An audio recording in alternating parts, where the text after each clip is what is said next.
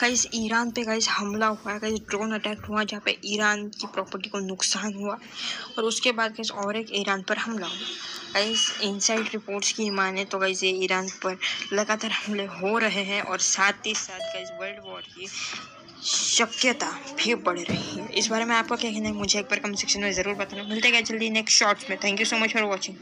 Bye.